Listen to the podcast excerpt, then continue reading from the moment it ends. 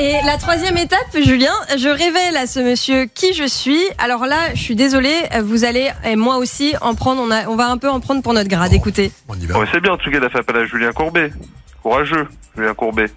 C'est bien parce que depuis que je vois son émission, il n'a pas résolu un problème, Julien Courbet. Il n'a pas résolu un problème? Ouais, ouais. Il résout aucun problème, Julien. Ah bon? Un peu bête. Mais monsieur, Euh, justement, avec des gens compétents comme vous, c'est un petit peu dur de résoudre des problèmes. Sur le mail, il y a une adresse. Ben, venez à cette adresse-là, déplacez-vous avec la- les caméras, je pense que vous allez bien être ridicule.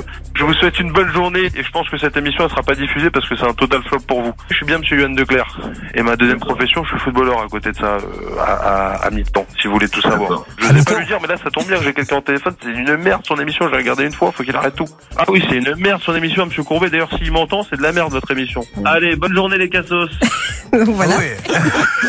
Je reconnais que la fin est assez sympa. Je l'utiliserai plus souvent. Dorénavant, quand je sortirai d'une réunion avec euh, le directeur d'M6, Julien, on voudrait parler de l'année prochaine. Oui, bon, ben allez, j'y vais, moi. Allez Bonne journée, les cassos Enfin, vous vous rendez compte, mais bon, bah, ce monsieur, tant mieux. S'il s'énerve, c'est bon signe. Parce qu'on ne s'énerve pas quand on est honnête et on ne s'énerve pas quand on n'a rien à se reprocher. On insulte quand on est pris la main dans le pot de confiture et ça, c'est notre quotidien, etc.